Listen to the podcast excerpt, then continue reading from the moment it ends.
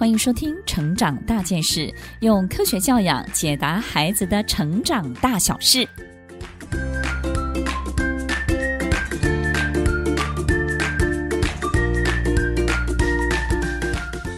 这一集分享的主题是如何做好孩子的幼小衔接。从幼稚园到小学，真的是不同世界的转换。在两个完全不同的世界当中，我们怎么样让孩子从幼儿园可以顺利的去适应小学的生活？但是呢，我们经常会发现，在小学生活里头的世界呢，是孩子没有办法接受的。第一个没有办法接受的是，他的空间、自我的空间变小了。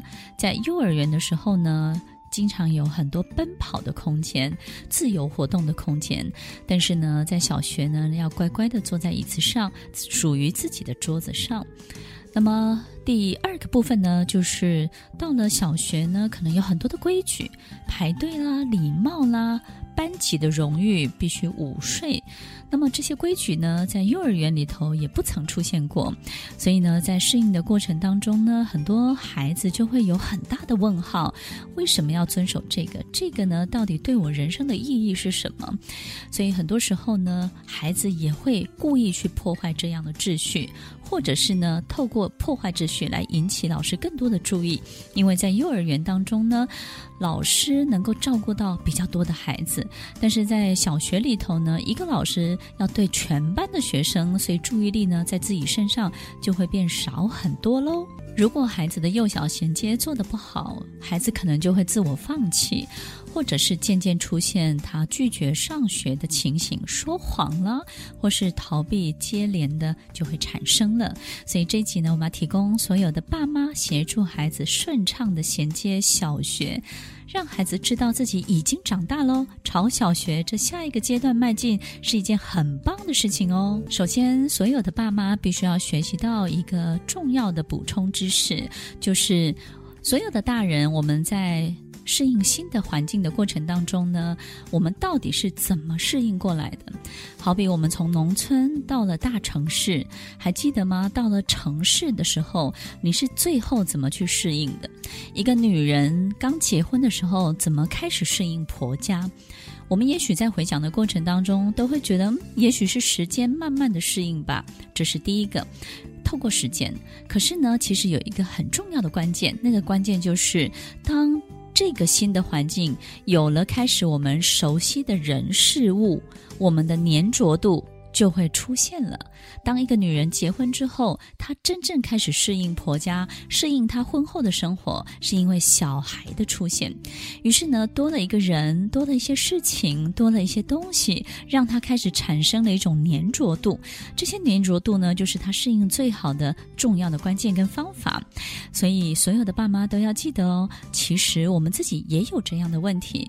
所以在孩子幼小衔接的过程当中，我们要让小学的校园。小学的生活环境，在里面呢，有他喜欢的花，喜欢的树，有他喜欢的运动，喜欢的小朋友，喜欢做的事情。当这些事情越来越多，比例越来越高，他就不会有幼小衔接的问题了，而且他会非常渴望、期待上小学喽。我们在一开始的时候提到，其实幼儿园、小学是完全不同的世界。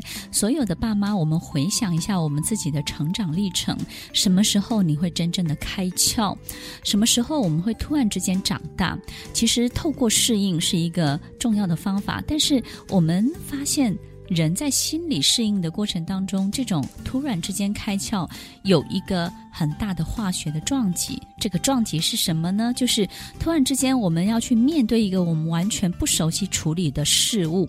所以呢，我们不要让孩子到了小学才去面对。我们在暑假的时候，在幼小衔接的时候，让孩子试着去处理超过他年龄的问题，好比说，他以前都是别人帮他喂饭，对不对？那现在呢，他可以喂饭给爸爸吃，他主动去做这些事情，或者是呢，他到一个新的这个叔叔伯伯家的时候呢，我们让他去发表一些超过他年龄的一些很好的想法或者是看法。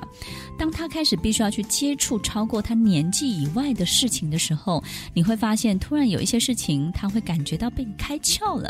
所以在暑假，当他可以接触到越多。新的人事物，越多超过他年纪以上的一些长辈或者是不同的人事物的时候，你会发现到了幼小衔接小学九月份开始的时候，他就会适应的比其他孩子好很多。以下四种具体的方法，爸妈在整个的生活当中呢，我们就可以把它放进去，让孩子呢慢慢慢慢。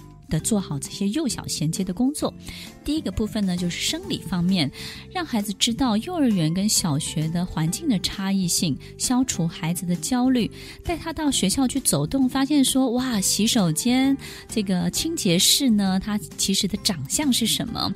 然后你已经是小大人喽，你要接触到的是一个更大的这些物品，熟悉这些环境。第二个部分呢，就是幼儿园跟小学老师的差异性。我们在家里的时候就可以去做好这些角色扮演。好比我们是小学老师，幼儿园呢可能非常的呵护孩子，但是小学老师呢可能重视知识品德上面的培养。所以从被悉心照料到自立自强，我们在家里也可以做这样的模拟跟演出哦。第三个方法，训练孩子人际交往的能力。我们刚刚提到了，如果有他关心的人，他爱的人事物，他的粘着度就变高了，对不对？主动和他人互动，所以他在开学之前可以先认识一些他必须或者是早就认识的一些朋友，那他就会发现他很期待这些朋友也会在小学里头出现了。第四个方法，融入团体的规范生活。我们在家里呢就开始练习喽，不要等到学校才开始。所有的爸妈，我们可以模拟下课十分钟，抓紧休息时间解大小便，养成主动饮水、喝水、穿脱衣物的好习惯，好好照顾自己哦。听完今天的节目后，大家可以在 YouTube、FB 搜寻 Emily 老师的快乐分多金，就可以找到更多与 Emily 老师相关的讯息。在各大 Podcast 的平台，Apple Podcast、KKBox、Google Podcast、SoundOn、Spotify、Castbox，搜寻 Emily 老师都可以找到节目哦。欢迎大家分享，也期待收到您的留言和提问。Emily 老师的快乐分多金，我们下次见，拜拜。